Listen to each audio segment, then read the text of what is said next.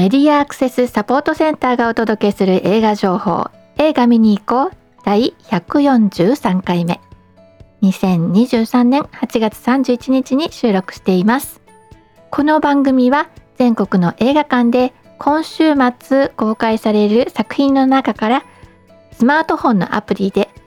バリアフリー音声ガイドの提供されている作品をご紹介しています。また映画の音声ガイドに関わる制作や配給に関わる人それから音声ガイドを利用して映画を楽しんでおられる方のお話を伺うインタビューなどもご紹介しています。え前回ですね、えこの秋9月1日から公開されるスイートマイホームのプロデューサー中村洋介さんのお計らいで録音技術の桐山博之さんをお招きしてお話を伺うことができました。ということでね、えー、今回も、え前回の続きなので番組後半をお楽しみに。秒はね15分ぐらいのところから開始してますよ。では、えー、初めに作品紹介。前回ご紹介したのは5作品でしたね。タイトルだけご紹介しておくと G メン、リボルバーリリー、鷹の豆腐店の春、春に散る、水戸山根。こちらの5作品気になったら、えー、ま、前回のね、放送など聞いていただいてもいいかなと思いますよ。ちなみにね、何に対応してるかだけ言っておきましょう。G メンはハロームービーに。リボルバーリリーもハロームービー。それから、高野豆腐店の春が UDCast。春に散るは UDCast。水戸山根が UDCast という感じですね。今回ご紹介するのは4作品で、いずれも9月1日の金曜日対応が開始ということです。えー、タイトルだけまず先に申し上げておくと「サンドランド」「こんにちは母さん」「スイートマイホーム」「バカ塗りの娘」です。では最初に「サンドランド」すでにね公開しているということもあって、えー、高評価を得ている作品ですが、えー、水不足にあえぐ砂漠の世界サンドランド。バルだけどピュアな悪魔の王子ベルゼブブが人間の保安官ラオと一緒に砂漠のどこかにある幻の泉を探す旅に出るというお話です。ドラゴンボール、ドクタースランプなど歴史的作品を全世界へ送り出してきた日本を代表する漫画家鳥山明の伝説の名作サンドランドが20年の時を経て祝願の映画化。こちらね、コミックにして1冊、1冊、1巻だけということだったので、先ほど早速ね、コミックで、え、電子ブックを手に入れて読みました。え私の鳥山明の記憶っていうのは、ドクタースランプなんですよね。と、まあ、ドラゴンボールは私追っかけてなくて、はい。で、ドラゴンドクタースランプも全部見てたんじゃなくて、本当に子供の時、小学生の時にチラッチラッとまあかじったぐらいの話なんですけどでその時の印象っていうのがどうしてもこう子供じみたギャグなんかこうあられちゃんがねまあ非常に下品なことをやっていたりとかするっていう印象が強かったんですけどこのサンドランドの作品はあんまりそういう感じではなくてもちろん楽しい明るいお話なんですけどあのそういう下品さみたいなのはそんなに際立ってなくてうちの中ではまあ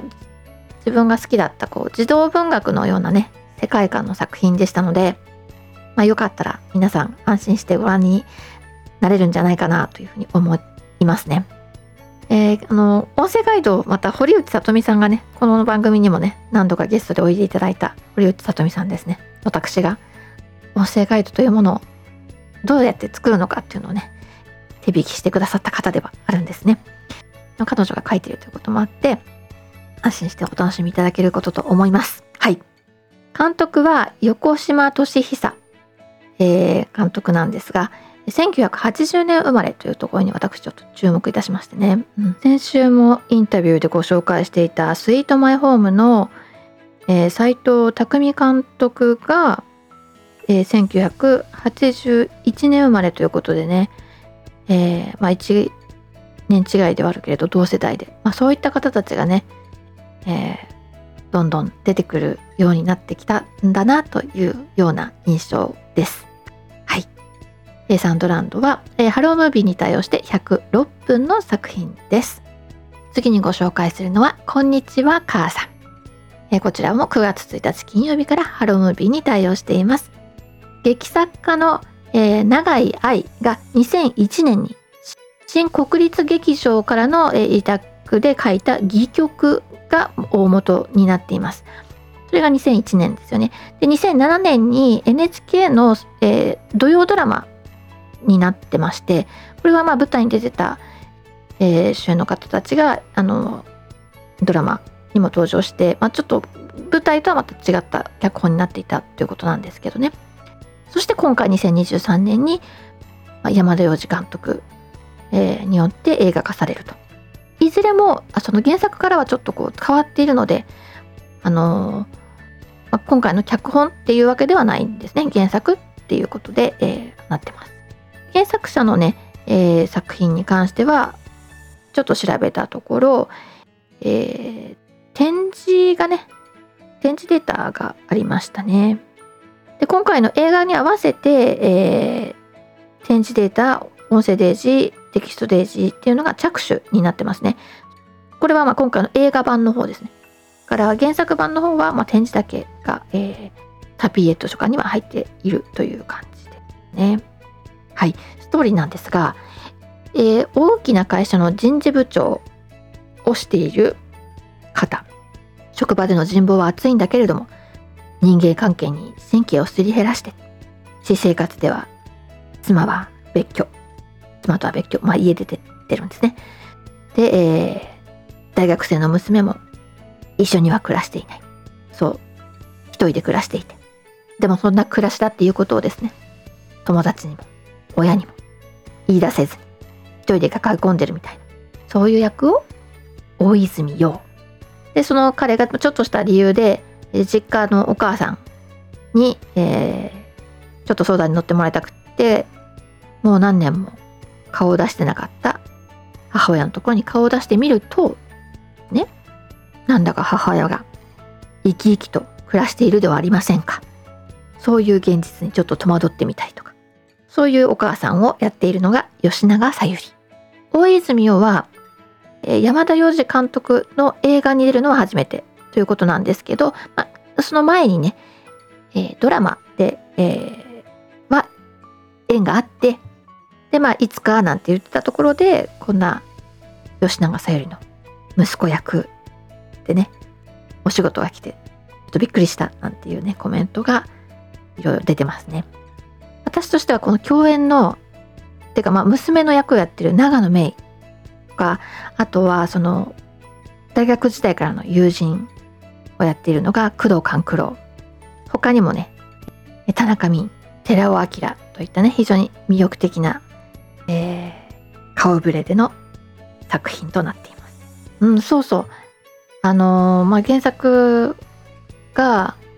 その主人公が会社で、大手の会社でリストラをね、えー、しなきゃいけない立場、リストラされる立場じゃなくて、しなきゃいけない立場のね、えー、お仕事なわけなんですけど、そのテーマってやっぱり、この原作が書かれた頃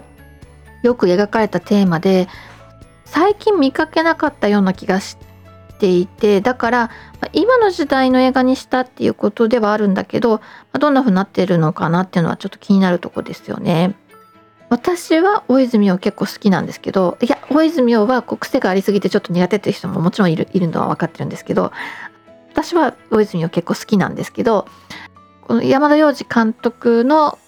世界の中ではどんな風になるのかなっていうのも非常に興味深いところであります。9月1日の金曜日公開日から対応、ハロームービーに対応して110分の作品です。はいそして次にご紹介するのはスイートマイホーム9月1日の金曜日公開日から対応いたします。ハロームービーに対応いたします。監督やプロデューサーとしても活躍する斎藤匠がメガホンを取り2018年に第13回小説現代長編新人賞を受賞した上津凛子のホラーサスペンス小説「スイートマイホーム」を映画化したものです。念願のマイホームを手にした若い夫婦しかし不気味な気配に怯え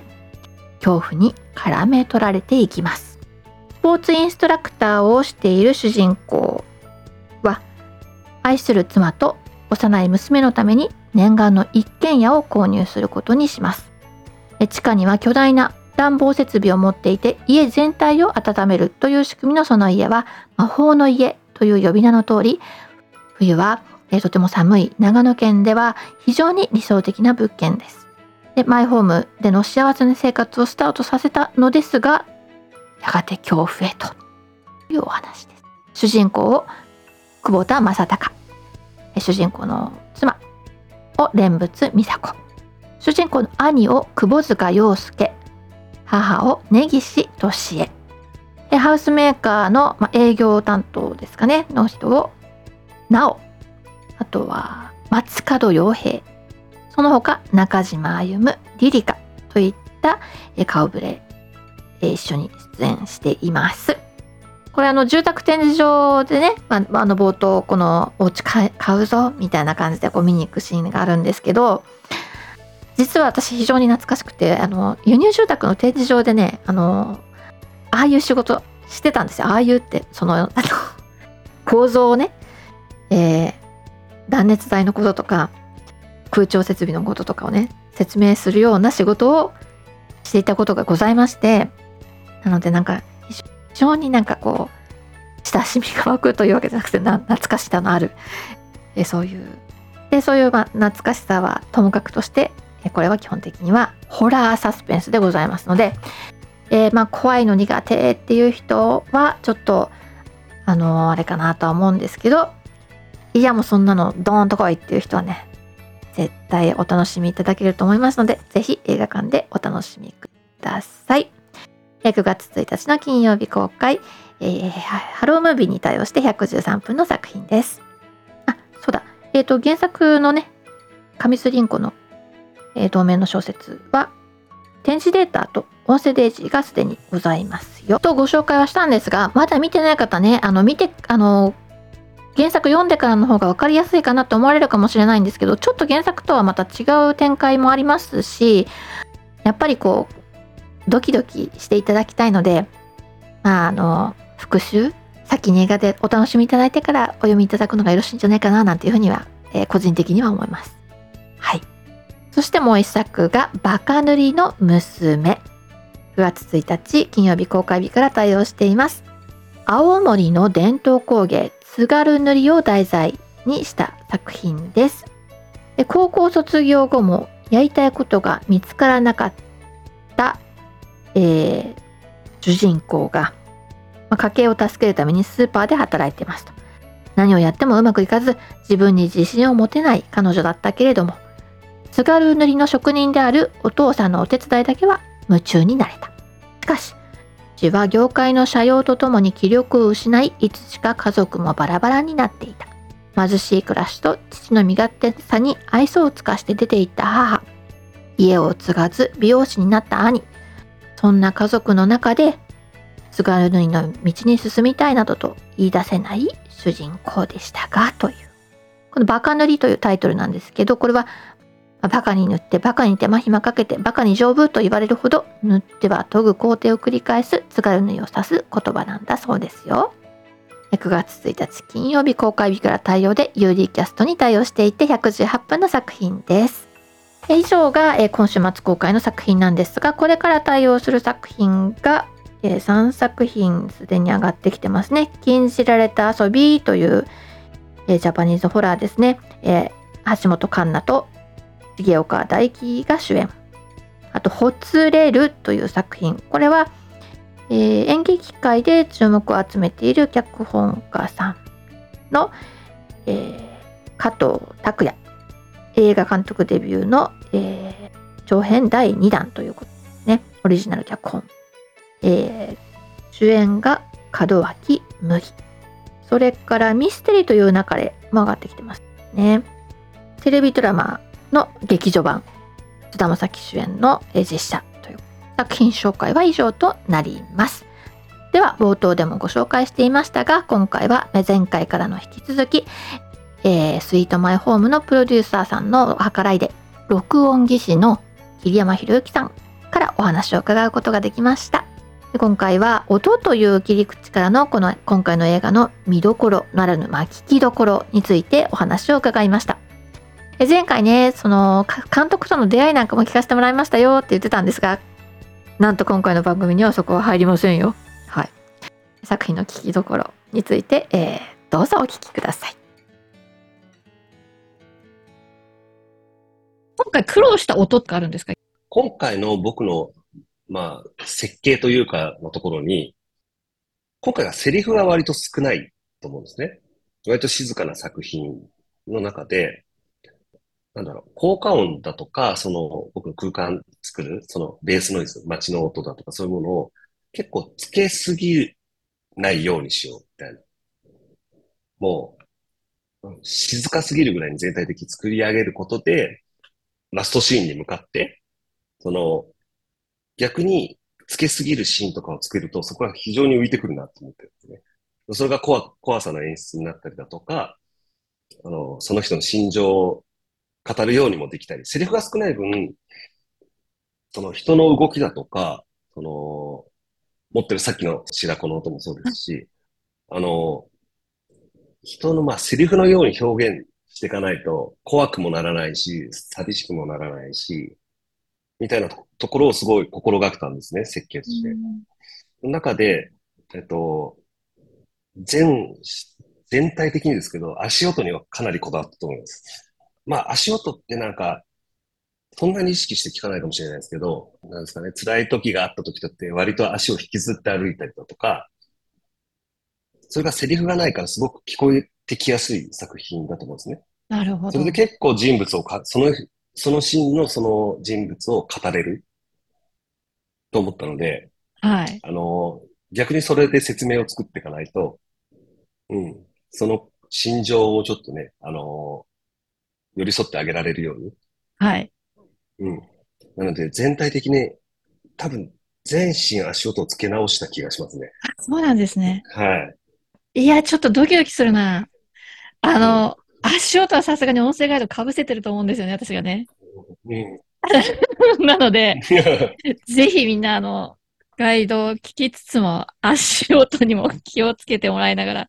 ちょっと映画楽しんでもらいたいな。あ、そうなんですよね。そうですよね。うん。ちょっと私も反省しながら、劇場で聞いてみましょう。っていうのは、いや、映画館で聞かないと、本当こう、音のバランスってわからなくて、あのね素材でいただいていて、作業用にいただいてるものって圧縮されてるし、はい。本当映画館で聞いて初めてわかる音っていうのがあるので、今回多分それがものすごくいっぱいあると思います。ね、うん。なので、すごいちょっと映画館に行くのがドキドキですね。一箇所も挑戦的なぐらいちちっちゃい音があるんですね。なんか、そうかも。うん。割と暗いシーンですか？暗いシーンですあ、ね。そうですね。はい。うんもうんう、目を凝らしたり耳を澄ましたりしながらやってたシーンのような気がします、私としては。はい。じゃあ皆さん、ぜひ聞き耳を立てながら作品楽しんでいただきたいですね。うんうんで、そう、そういう小さい音に意識しながら、その音を、音というか作品と向き合っていくと、あのーなんだろう、どんどん集中していくじゃないですか。まあ疲れるかもしれないですけど、集中していくと細かい音どんどん聞こえてくると思うんですよね。ここはぜひ聞いてもらいたいかもしれないですね。関わられた作品で、はい。視覚障害者がこう鑑賞するための音声解説がつくっていう作品って今までも手掛けられたことはありますか？僕は初めてですね。そうですか。え今回ちょっと、あれですか？さ、触りだけデータをお渡ししたと思うんですけど、聞いええてえああ、拝聴しました。でも、そうですね。なんか、うん、面白い見方だなと思う。あの、障害者の方じゃなくても、なんか、面白い体験かもしれないですね、それ。はい。そうなんですよね。怖い作品意外にうまくあって、ええ人間の想像力ってすごいから、実際に映ってるもの以上に怖いことを想像するじゃないですか。大体怖いことってそうですよね。なんか、現実のことよりもこう、うんちょっと余計怖く想像するみたいな、そういう、なんか、ホラーとかの映画って、割とその、なんですかね、効果音で煽ってるものとかあるじゃないですか。ドロドロドロ的な。はい。うん。そうなんですよね。だから意外にそういうのも楽しいかな。そうですね。うん。ね。はい。私も収録立ち会わせていただいてて、で、音声チェックした時には、これは同じ体験をしたいなと思って、目つぶって、もう映像を見ないで、音だけ聞いてたんですよ。ええっていう体験したら、あこれは、ある意味ちょっと別物というか、これはこれで面白いなと思って、なんかん、この映画の楽しみ方で、なんかそんなことをやられてるみたいなのを、時計さんからもお伺いしたんですけど、なんか一回見た映画でも、音声ガイド付きで見ると、全然これは別の発見があったり、別の、こう、先ほど桐山さんもおっしゃったんですけど、脳内スクリーンに自分の映画が上映されるので、うん。それはそれでの楽しみ方として面白いなと思いましたね。うん。ぜひぜひ皆さん楽しんでいただければと思います。はい。一個だけいいですか？あ、もう全然2個でも3個でも教えてくか、ださい。いや、なんか、見ど、見どころというか、その効果部と二人で、まあチャレンジして、はい。あのーまあこ、それもこだわりというか、あの、映画体験みたいなところで、ちょっとやってみようかってやったトライのところでもあるんですけど、その、各シーンにそれぞれの主役を作っててですね、まあ僕たちの中でなんですけど、ね、あのー例えばなんか、ウキウキした時とか、そういう時って、街の音が綺麗に聞こえるじゃないですか。まあ広く聞こえるし、いろんな音が。で、まあ音響の言葉になるのかな？カクテルパーティー効果みたいなことが、言葉があって、まあその集中すると、そのパーティーの中でもその人の声だけがちゃんと聞こえるようになる。っていうか、心理がこう閉じていくみたいなところですよね。なんで、あのー 今回の作品も、その街の音っていうか空間の音をどんどん緊張感が増していくときに、どんどん周りが聞こえなくなるように、心理をいざなうんですね。心理誘導みたいなことをしてみて、はい。うん、完全に閉じはしないんですけど、周りが聞こえなくなるように設計していったりとかして、へするえ。だからそのシーンの主役の心理に、あのー見ている方々がなれるように、やってみたのをちょっと、まあトライでもあるんですけど、はい。的にはうまくいったなとは思ってて、はい。いや、ここは楽しみにしてほしいかもしれない。いや、ほんと早く映画館行きたくなってきましたね。いやー、ほんと映画館ならでははやっぱり音結構大きいですからね。やっぱりその、うんまあもちろんね、後々配信だとか DVD とかそういうこともありますけど、やっぱり映画館で体験できる、体感できることをやっぱり、その映画館ならではのことをやりたいなっていうのがもちろんありましたね。そうですよね。うんいや、ほんと。まあ最近の映画館本当にこう音響システムいいですし、ええね。だからそこで絶対体験したいですね。うん。そうか。なんか気持ちと関係なく、なんかこう不穏な空気とかを盛り上げていくような作品っていうのもあるじゃない、ですかね。ええうんで。そっちよりも本当にそのシーンの主軸になってる人の気持ちをこう、フォローしていくような、そういうそうですね。うん描描き出すような音作りっていうことを意識したっていうことなんですね。いや、それは楽しみにしてます。かもう本当誇張せず、飾りすぎず、はいはいはい。もうリアルで心心理に入っていくような作り方みたいなところなるほどですかね。いや、実はあの、これ、音っていう意味だと、うん多分見えない人たちって、お解説ない暮らしをしてらっしゃるから、日々、日常的に。音で伝送する力って実はすごくたくさんあって、うん。ガイドはそれを、そうそう、それでいい、いい、そう、間違いなくそれですよっていうことの保証のために置いていくものっていうようなイメージがあって、はい。なんか解説で引っ張っていくっていう感じのこう作り方をしたくなくて、うん、今回もそんなにこう、セリフがバンバンバンバン入ってくるわけではなかったので、うん。うん、解説入れやすかったのと、詰め、詰め詰めにする必要はなくて、まあ、なるべくそういう背景の音とかも活かしながらとは思いましたけど、いや、さ、でも、その心象風景までっていうね、その、うん。うん、その人の気持ちまでってなったら、いや、そこを知っちゃってたら、もっとガイド入れにくかったと思う。ああ、そうですか。そうそうそうそうそう。へえ。いや、面白い。いや、聞かせてもらってすごい面白かったです。今回、あの、音声ガイダンス作るにあたって、モニターの実際の視覚障害者の方に、えっと、2名、3名いらっしゃって、実際にそのラフのものを聞いていただいて、はい。えーここはちょっと、ここって分かりましたっていうことであったり、うん。あの、その微調整っていうところをやってたんですけど、あの、よくその英語の字幕、英語、洋画の作品の字幕とかもそうなんですけど、やっぱり出せる情報量っていうのをどっかで限定しなきゃいけない時があって、全部を全部こうやっちゃうと、その情報過多になる時に少し間引き、間引いたりすするんですよね。うん。中で、そのモニターの方に参加していただいて、なんだろう、本当に必要最低限っていうことじゃないですけど、基本的には映画の音を聞いてもらいつつ、そこ、そこに、あの、補助の形で、えー必要な音声ガイダンスを入れていただくっていう作業をやったのは、あの、私も初めての体験だったので、あの、ちょっといろんな発見がありましたね。ね、これはもう作り方は人それぞれで、あと国の傾向もあって、なんかサービス精神旺盛な国だとセリフに被ってでも説明していく人たちもい,、いるん、いるんですよね、セリそうそうそう。でも、なんか最近こう同じ書き手の人と喋っていて、割と日本のなんか俳句的だねっていう話をしてて、解説ガイドは。うん。こう少ない要素で、なんかみんなのイメージを支えていくみたいな。うん。そうそうそう、そういう話をしてたところですね。いや、うんはい。一番、あの、そうかな。お音声ガイドと音だけで映画を楽しんでもらってるので、そのう、ん視覚障害者の人たちにはね、こここのバランスってすごい大事だなと思いながら。はい。うんもしも今後、一緒にお仕事できる時があったら、事前に教えてもらったら嬉しいなと思いましたね。ああ、もちろんです。ね、音、音ず、音、こう はい音作りのこだわりを伺っていて、それでも潰すか潰さないかっていうのを、うん 判断しながら作っていけたらいいなというふうにうん私も思いました。今回はここまでです。というわけなので、えーまあ次回なのか、もうちょっと先なのか、えー監督と木山さんの出会いなどは、おいおいご紹介していければなというふうに思っております。まそれまでの間に皆さん、どうか映画館で映画ご覧くださいね。